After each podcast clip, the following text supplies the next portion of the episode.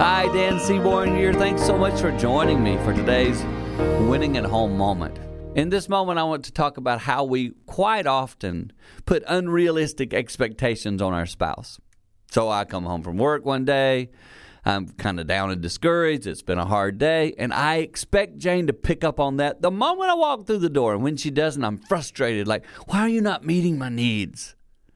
And we create an unrealistic expectation for our spouse. We do it all the time.